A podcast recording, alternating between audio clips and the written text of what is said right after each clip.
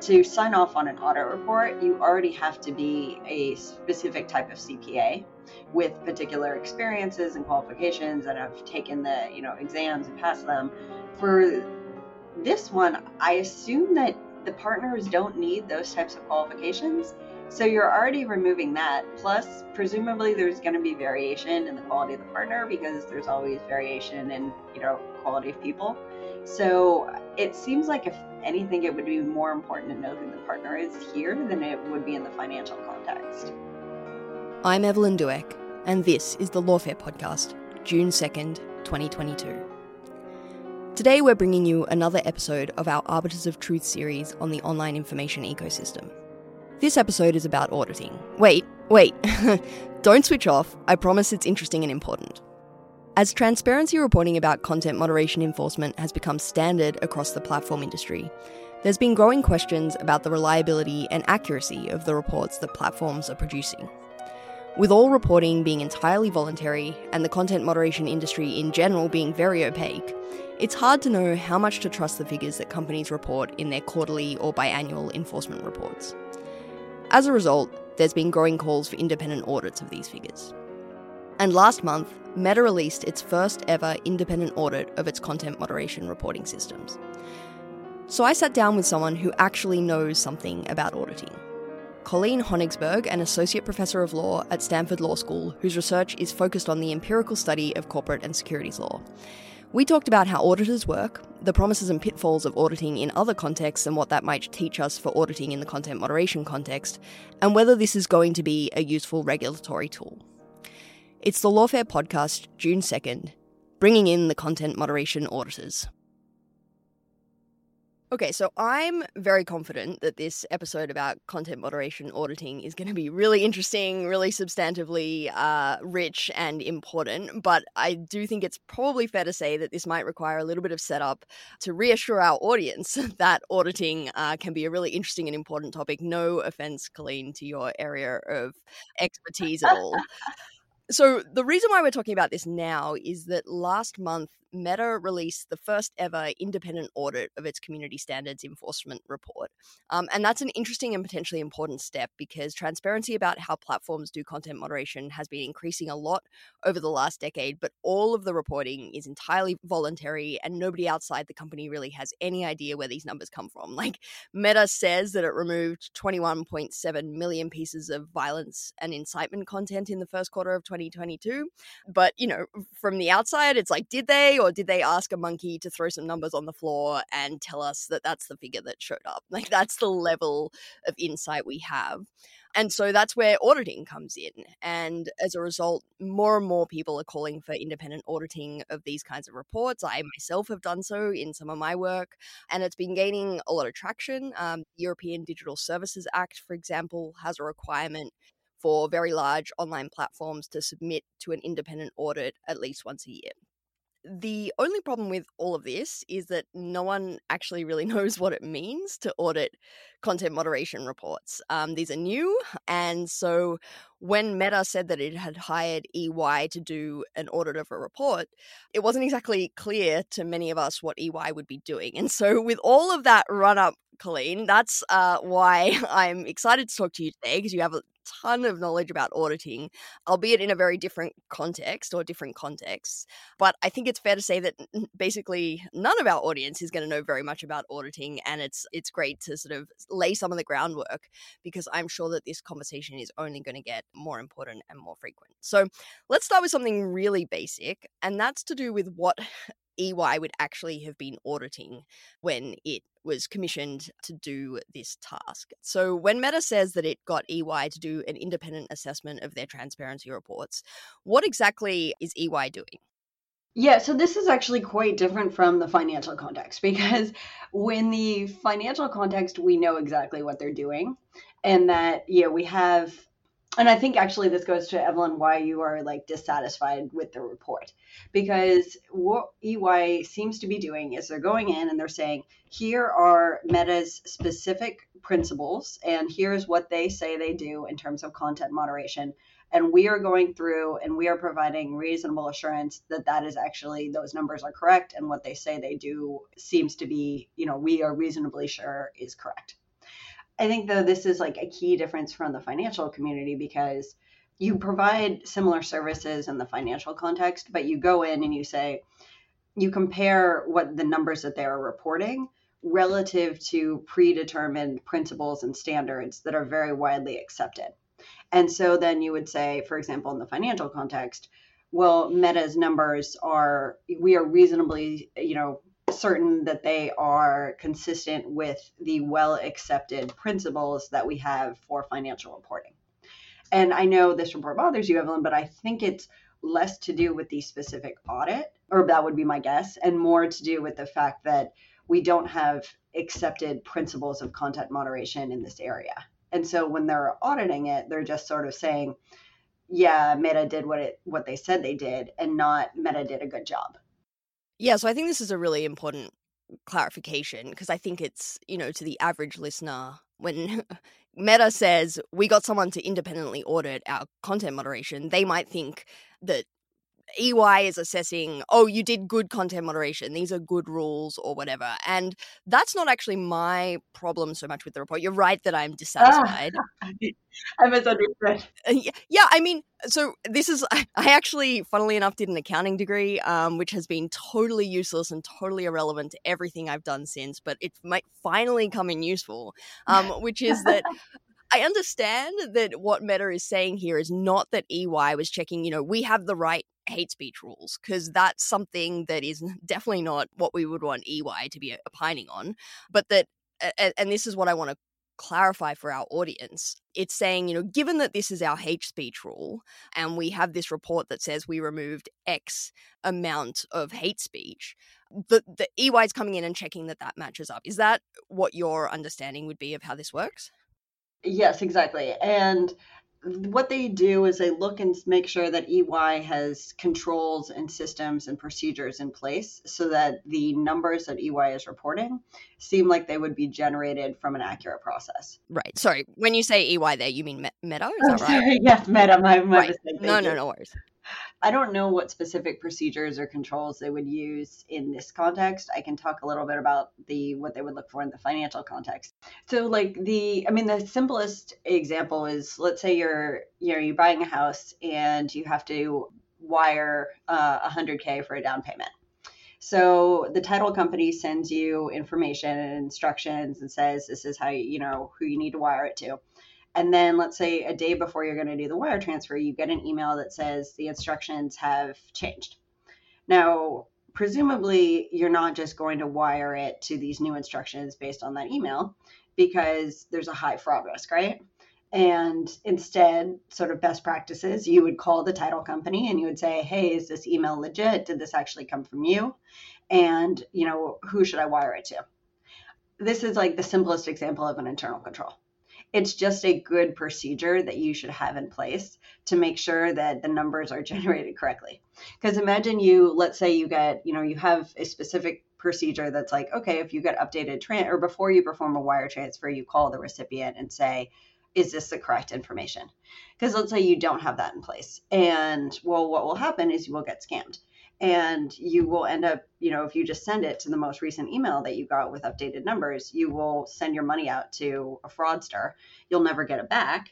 And then your reported numbers are going to be wrong because you might have thought you had paid a supplier and legitimately you did send money to someone you thought was a supplier but it wasn't actually the supplier. And so then your books are going to be incorrect. So it's just a specific like set of procedures best practices that you should take and that you should set up within the company so that the numbers you generate are actually accurate.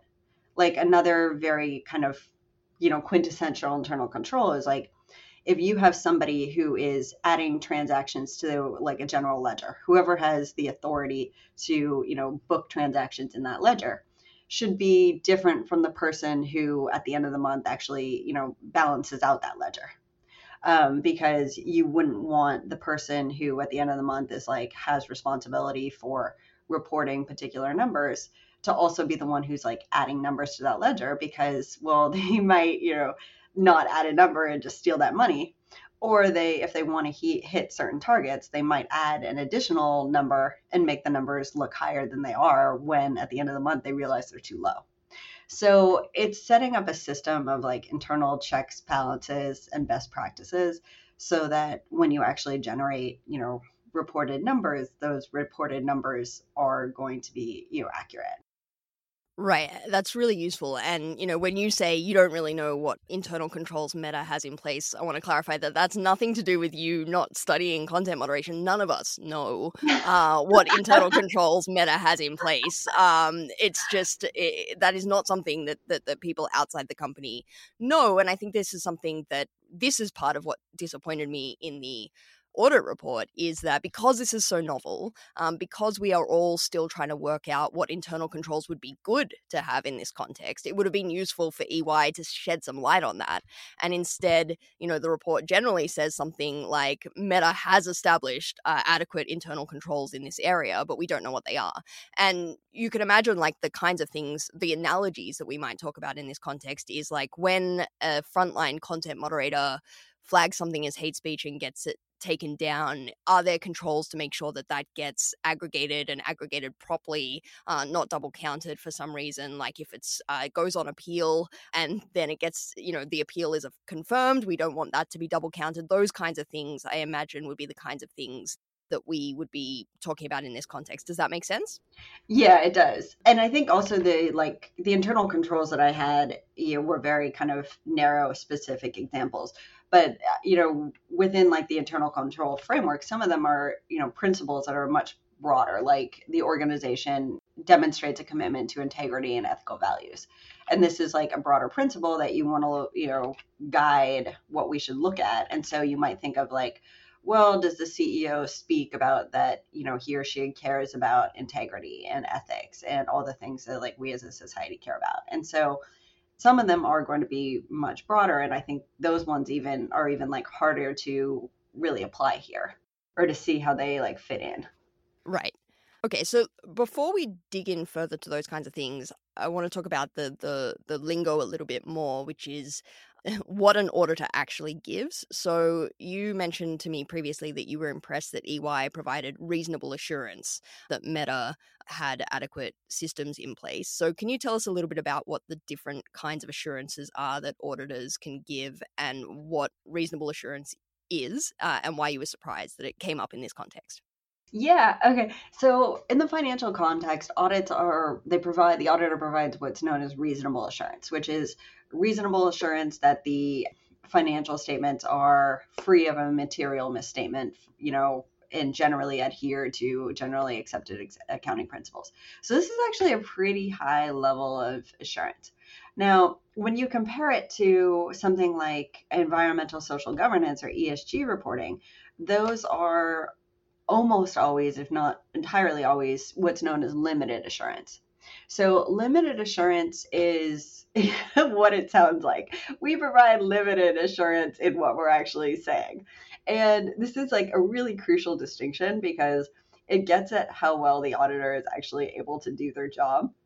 And in the ESG context, the like running joke is that all of these are limited assurance precisely because there's no real data that and reliable data that would actually allow the auditor to give reasonable assurance.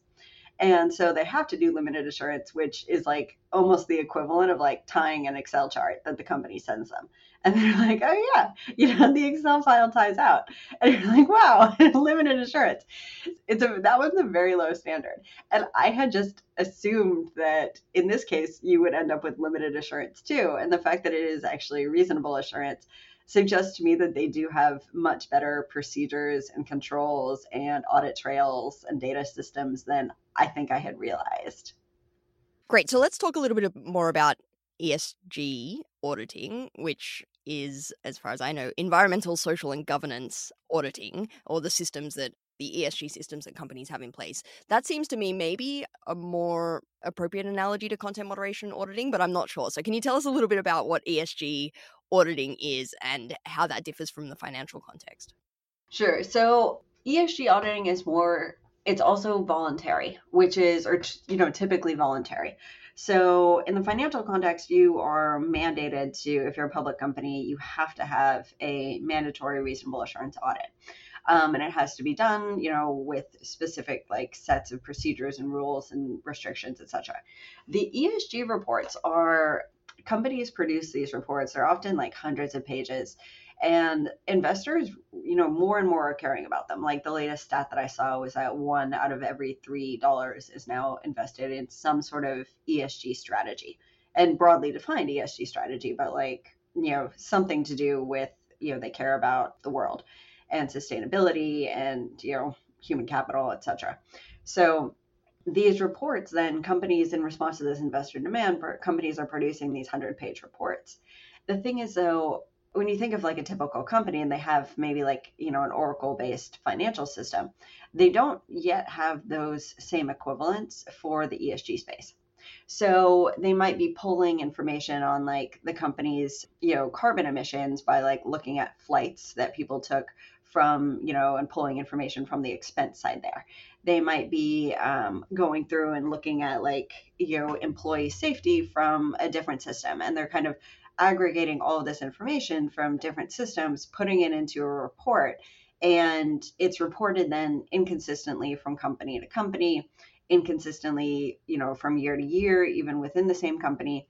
And, you know, because a lot of the data are going to be hand pulled and potentially even hand calculated, they're not subject to the same levels of internal control procedures and data reliability that you have in the financial context. And so now audits of these have just proliferated. And the SEC recently proposed a climate rule that would require climate disclosures, and that would actually have a mandatory assurance provision for larger companies, medium and large size companies that would phase in, which would increase, you know, auditing in this area even more.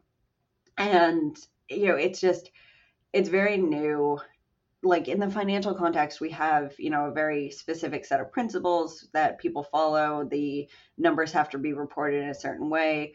There are internal control frameworks that people use. For the esg space we're kind of just developing that all of that on the fly. So it's not nearly as consistent and as reliable. And the auditors themselves are different. Like my favorite kind of example is this one guy who he um, I think was the auditor. He's been the, or they would call them a verifier. He's been like the verifier for for Apple, for Amazon, and you know for lots of like top Silicon Valley companies. If you go to his LinkedIn, he works part time at a veterinarian's office. And he also is like the owner of this company that if you look at the company, he's like a nighttime DJ in the Bay Area so he has apparently two other jobs in addition to being like the lead verifier for all of these Silicon Valley companies. It's just not the same as what you would see in the financial context. That's absolutely incredible. That's amazing. Uh, I want to know if uh, Meta's auditor was a nighttime DJ uh, or a daytime DJ. Or so this was actually a difference too. Is like in the financial context, um, and even in the ESG context. In the financial context, you have to disclose the name of the auditor. And in the ESG context, when I just look at it, they typically do. So that was one difference that I did notice when I was looking through this. Yeah, and I think it's actually an important difference. It may sound minor, but it strikes me as quite important because, you know, I think there's real questions here about does EY have the right expertise to audit a content moderation transparency report? Like, I mean, does anyone have it? No one has really done it before, but you know, there is this question of, you know, EY is obviously one of the most professional firms. Like, I'm not doubting EY's professionalism in general, but content moderation is this entirely different beast in many senses. Measuring hate speech decisions strikes me as very different to measuring transfers of, of money. Um, and so it would, would strike me as relatively important to know who is doing this, what are their credentials, but that I, I don't know. Do you think it's a material omission that we don't know who exactly was doing this, or does it not really particularly bother you? It does bother me because this is actually a rel. First, I, I would be curious if you asked Meta about this, what they said. Did you? No, so I, I didn't ask this because I wasn't aware. Um, okay. and I, you know, what I think actually this gets up to something as well, which is that the audience for these audits uh, is quite different from the people who normally look at audit reports. Um, so I did have an accounting degree. I do have an accounting degree, but it's fairly dated and I, it's pretty rusty. It's got a lot of I, dust on it. I knew I liked you, Evelyn. That's it, exactly. um, so I wasn't, you know, necessarily the best person to assess these kinds of reports. That's why I've gotten someone like you on, but you're not, you wouldn't have looked at this unless I sent it to you specifically. No. So I do think there's a mismatch there between the audience of this report and the people who are necessarily best qualified to uh, assess its quality. Well, so it's interesting in the financial report itself like or in the audit report itself you're not going to see the name of the partner instead if you go to the PCAOB, which is like the accounting regulator that's where you can actually find the name of the partner and this was like a many years battle um, where the audit firms did not want to disclose the name of the partner in the audit report but they finally compromised that they'll put it in this form that they file with the PCAOB and the reason the PCAOB really pushed on this is because there's variation in audit, even within like the big four, there's variation in the quality of the partners. So even when you're already at the big four, which are, you know, our big four accounting firms that like basically have an oligopoly in you know the financial markets, what you find is that there are certain partners who are just more likely to be associated with like accounting failures like restatements. And we had seen this in other countries that required disclosure of the audit partner. And so the PCAOB was like, look, we need to have this information here. And so they mandated disclosure of it. And then you can actually look and see who that partner was. And it strikes me that this could be important here too, because first, even in the financial context, like to sign off on an audit report, you already have to be a specific type of CPA with particular experiences and qualifications and have taken the you know exams and passed them. For this one i assume that the partners don't need those types of qualifications so you're already removing that plus presumably there's going to be variation in the quality of the partner because there's always variation in you know quality of people. So it seems like if anything it would be more important to know who the partner is here than it would be in the financial context. And I think then another aspect here that's different, which I think is pretty material, uh, that is relevant to this is liability, because in other contexts, auditors may have liability for giving false assurance or assurance where they shouldn't have. But I guess here, because it's entirely voluntary, you know, you were just talking about whether there are certain requirements of expertise for the partners who are doing these audits. I mean, I certainly don't know of any. I think that this is like completely self regulatory. There are no requirements at all. There's no requirement to do this audit. And so I, you know, I know of no reason why there would be any kind of liability for auditors in this context, which seems to me to be material because it would affect, you know, the, the level of risk you're taking in giving the different level of assurance and, you know, how how nervous or, you know, potentially how seriously you take the task, which is not again, not to cast aspersions on EY, but just generally as we're looking forward for this as a regulatory device, it could be a material difference. So, what what are the kinds of liability that auditors might face in other contexts? Like, is there a difference between financial and ESG, and how could that be? Do you know of any reason why they might face liability in this context? Uh, not from the shareholders. I, I don't think so. I think you know from Meta itself. So, in the financial context the shareholders have the right to sue the auditor. And when we think of like what motivates financial auditors to do a good job we kind of have three buckets. First would be litigation risk. Second would be kind of regulation. And then third would be reputation. And we think you know all three of these levers kind of work together ideally to produce a high quality audit. Now when you think of litigation like traditionally we've thought of litigation under securities law and because of a couple of Supreme Court opinions, it's actually at this point very hard for auditors or for shareholders to sue an auditor. The audit has to be so bad as to essentially have been no audit at all, which, like, you know, it's a very high standard. So, you know, to give you an example, there was one company where the company itself was filing vastly different reports in the US and in China and in the in China, their financial reports were showing a a significant loss. In the U.S., they were showing a significant gain. And the difference was not just like due to different accounting principles; it was just different numbers. and the shareholders sued and you know they had gotten a clean audit opinion the shareholders sued and the court said that even that wasn't enough for liability so it's a high bar for the shareholders to actually sue the auditor at this point a, except for like some some cases like maybe ipos um, you know some initial registration statements but for the most part it's actually hard for shareholders to sue even financial auditors the idea that they would be suing an auditor in this context, I would be very surprised. Now, if they did a terrible job, maybe Meta could sue them, but I don't see shareholders having a successful case there. Yeah, so I guess there's a bunch of incentive problems here because um, if you don't face liability, you know what what are your incentives? And I don't see Meta suing them for giving uh, an audit report, uh, uh, you know, a positive audit report in a context where there's no liability for the numbers that are reported either, or no real uh, there's no real fail scenario, right? Like it's not like um, anyone's ever going to discover uh, potentially that there was a very different number of hate speech takedowns or leave ups than than is reported. Um, so it's not. It's also not clear to me how a false report would come to light in this in this context, apart from potentially internal leaks or something along those lines. Yeah. You know, the other thing that you get in the financial context you get the number of audit hours. So one thing that did strike me when I looked at this, I have no idea if they spent 10 hours on it or, you know, 10,000.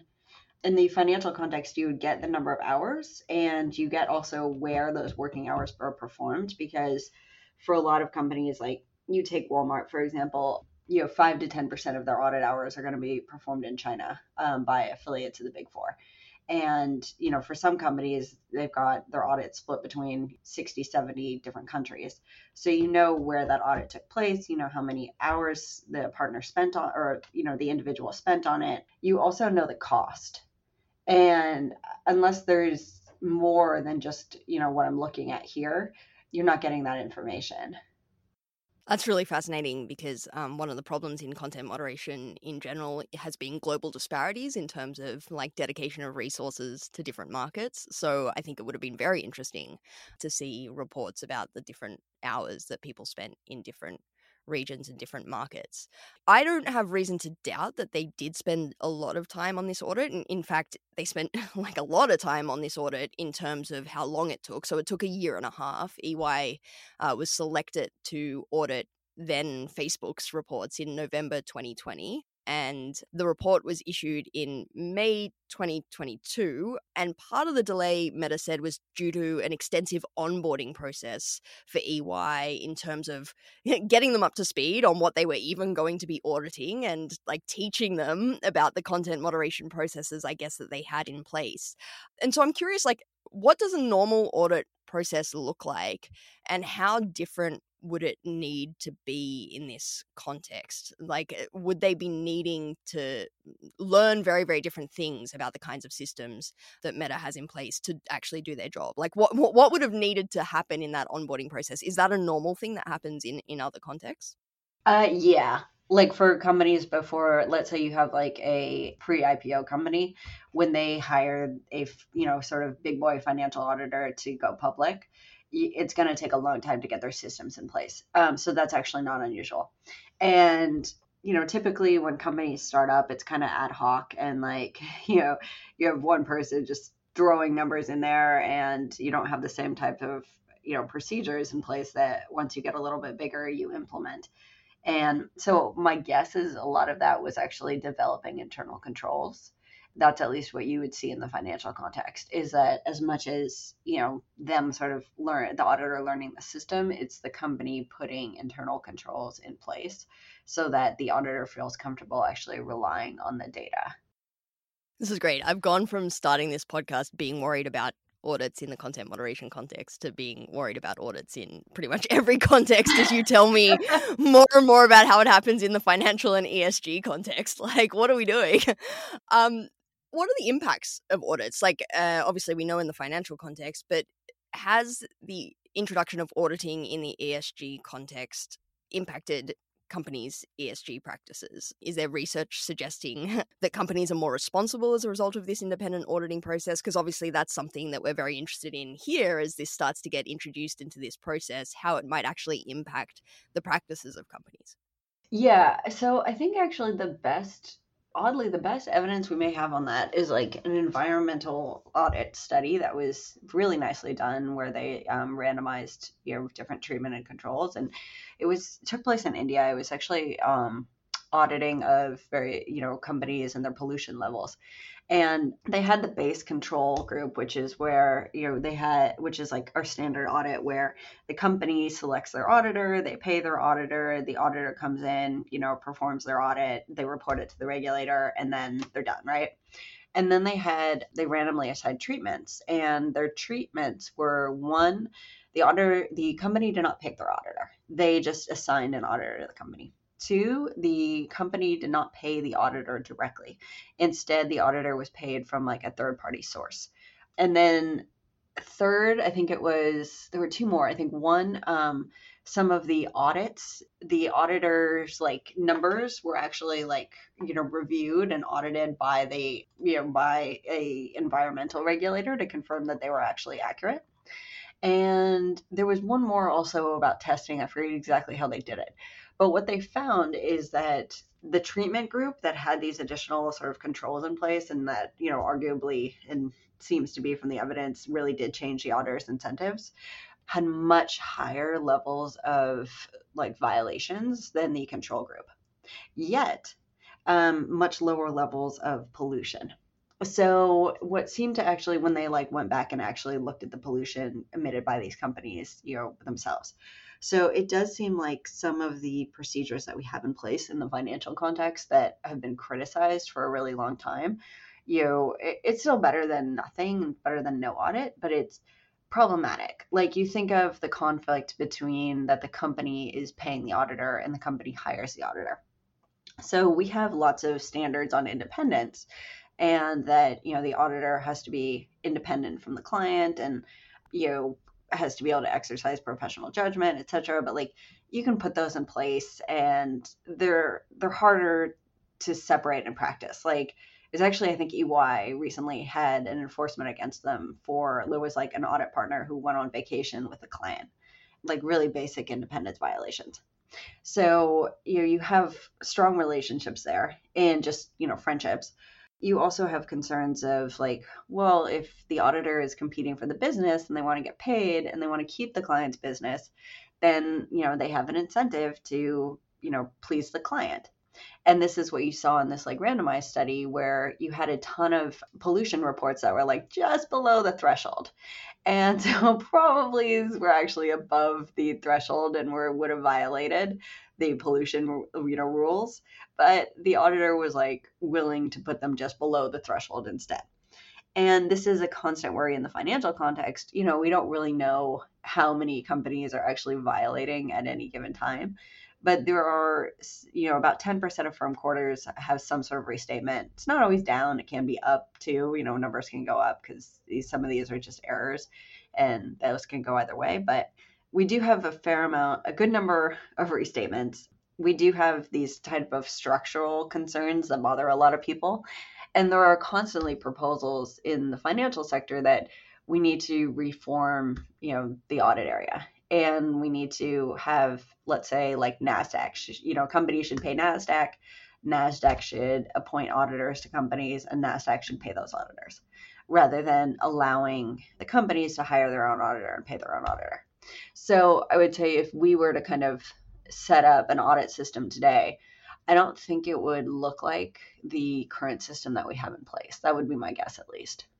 So I think what you're getting at there is part of what bothered me about this, which is that in other contexts, there's a much richer framework for auditor practice. Like there's all of these sorts of and you you know you can correct me now if I'm wrong, but like standard operating protocols of how these things should be done that we can measure against and make sure that auditors are doing uh, what they're supposed to be doing. That's been built up over time due to experience uh, of auditing in these different contexts. Whereas in the content moderation context, like I said, this is the first major audit ever.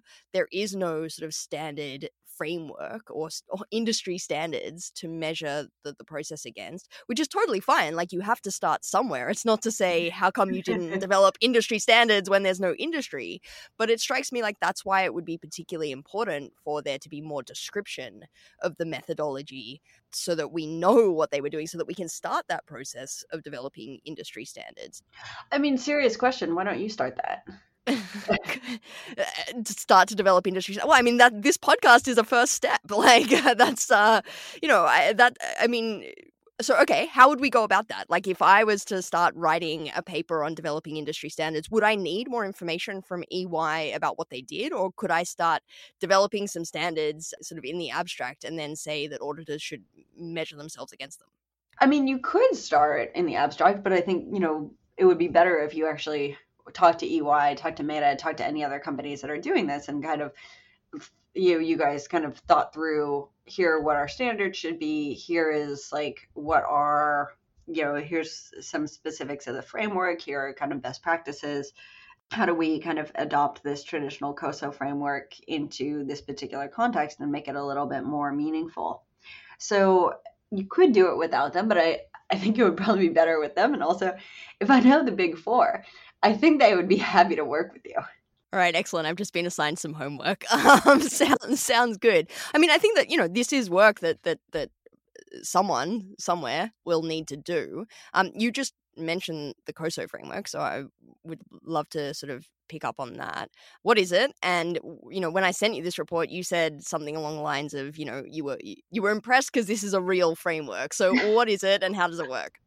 So, it, it is a real framework and it is when the SEC required public companies to or when the Sarbanes-Oxley Act like required public companies to have a audit of their internal controls.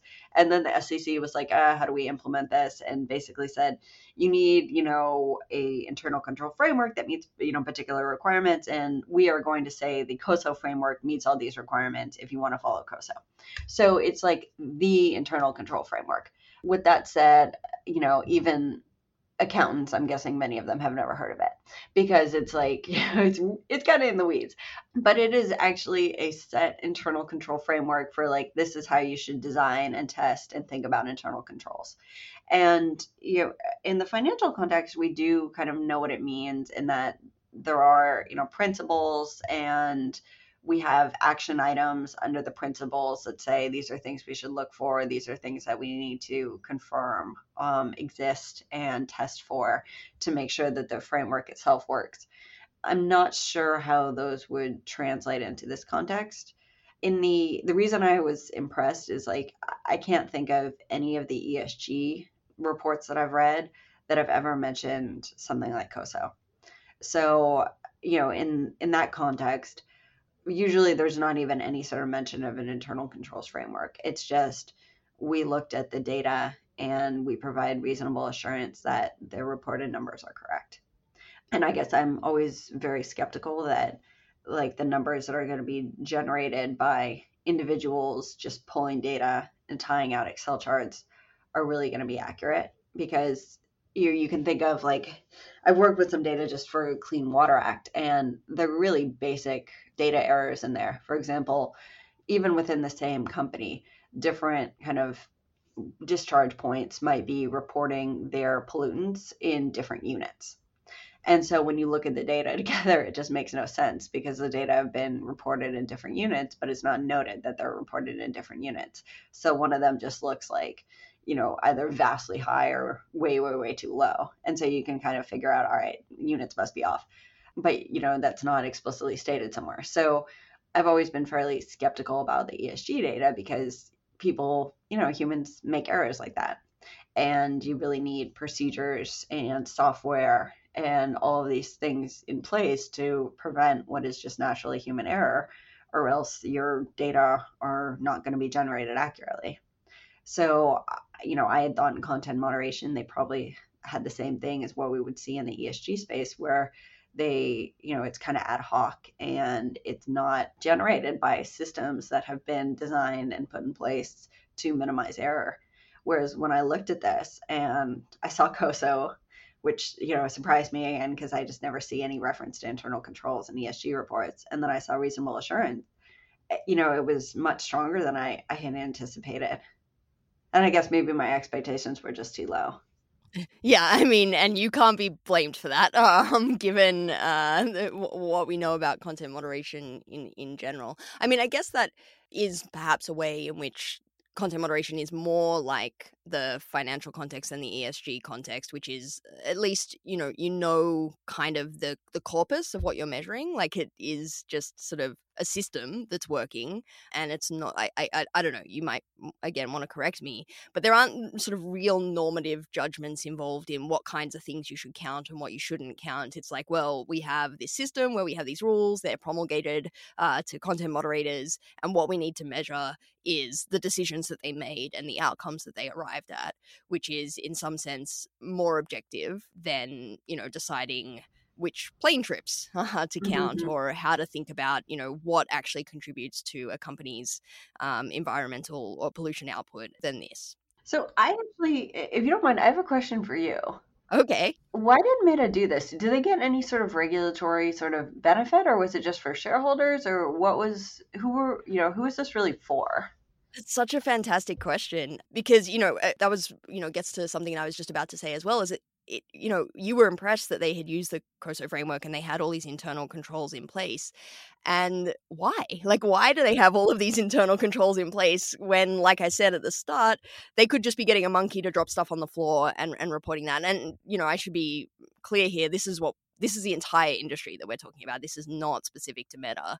And in many ways, Meta's transparency reports are way more detailed and way more useful, um, if they're true, than pretty much every other company so why why are they doing it i mean i think and it's a question of like why are they doing transparency reports at all why are any of these companies producing transparency reports given that they're all completely voluntary and have been uh, the, the entire time, although that's all about to change with all of these regulatory requirements.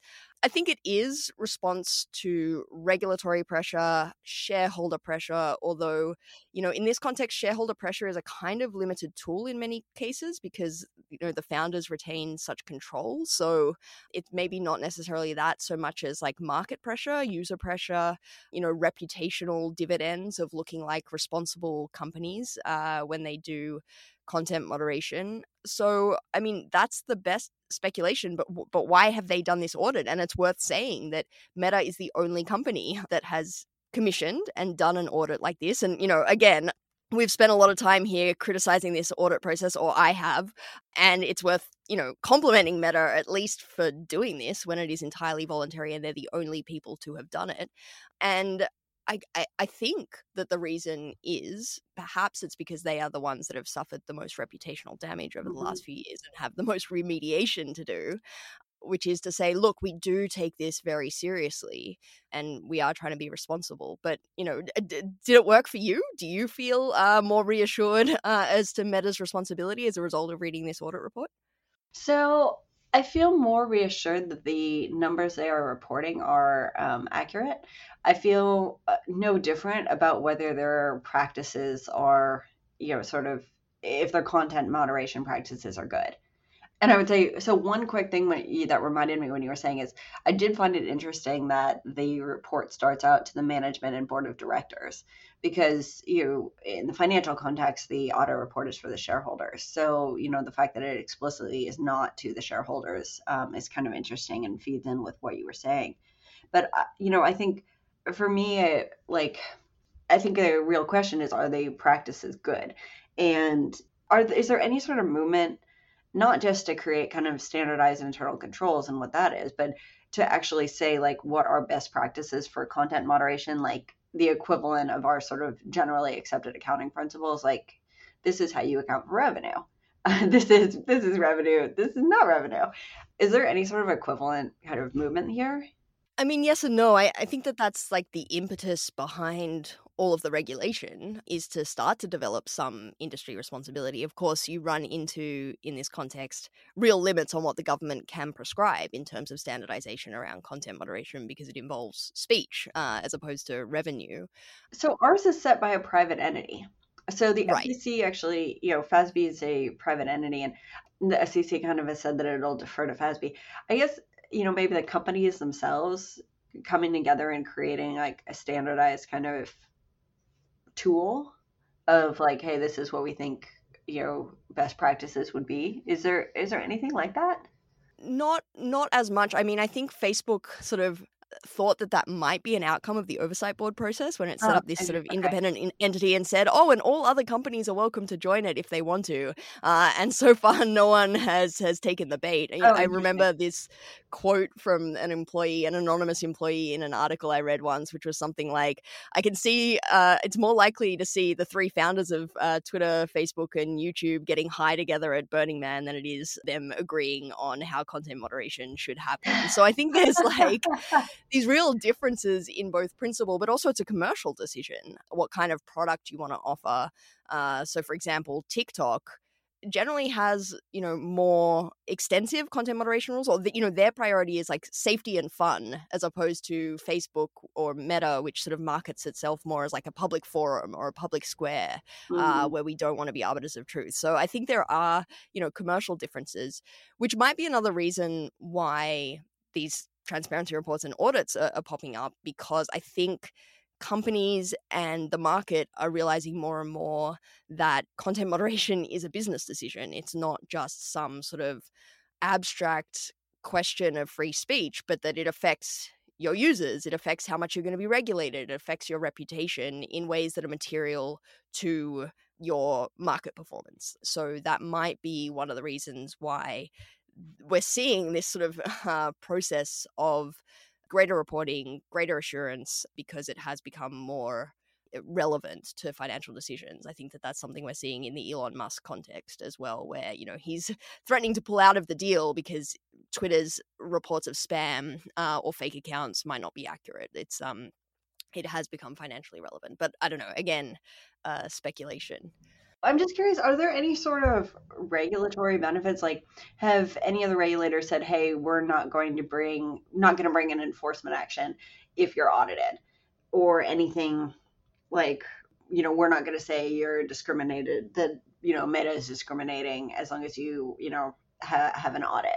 Or, you know, if we do bring an action, we'll give you kind of a lower penalty. Is there anything like that in this area?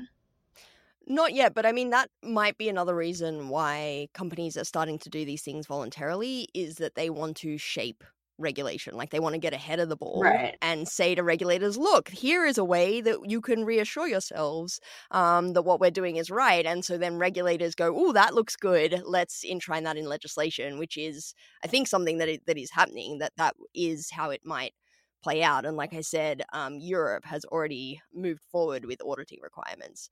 And you know, I, I should say as well, like I again, I've been very fairly skeptical throughout this, but you know, to say like my perspective is that I'm generally pro auditing, as you know. Like, I think this could be a really meaningful contribution to this field in terms of like I'm I'm probably one of the target audiences for the transparency reports. I'm probably like one of six people that reads them, and I would like to know that they're accurate. But you know, I'm also really concerned that this whole process will be pretty performative. That we're mm-hmm. instead of like developing actual assurances of these transparency reports, what we're going to do is we're going to spring up this content moderation auditing industry uh, where no one really knows what they're doing or what the processes are, but it all makes us feel a little better that these these reports are now audited. I'm curious what your view is about whether auditing, uh, if done well, could play a useful role in this context, or whether your sort of experience and skepticism about auditing in other contexts leads you to think otherwise.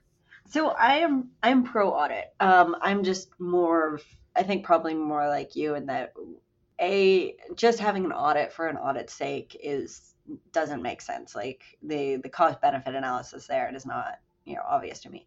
Whereas having a good audit, well, that's different. And so as long as you have you know good auditor incentives, you know consistent like reliable standards in place, you know I'm generally pro very pro audit.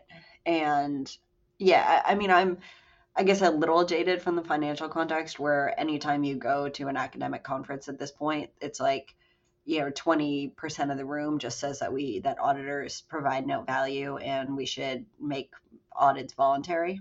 I am not on that to not take that point of view.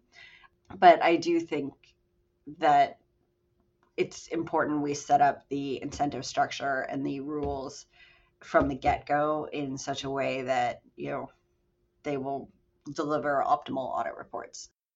Okay, so then relevant to that, if you were talking to a regulator or if you were a regulator and you were wanting to draft an audit mandate, how might you go about that to provide those correct incentives or avoid the pitfalls that we've seen in other contexts? Because at the moment, the drafting is pretty loose. Like to, again, take the example of the the Digital Services Act in the EU or the latest draft that I've seen, which is not uh, the the official draft. It says something very abstract like the platforms shall be subject at their own expense and at least once a year to independent audits to assess compliance with their obligations, which you know doesn't seem to me to be making sure that there are those correct incentives in place. So is this something that regulators can do? Like what what should they be thinking about?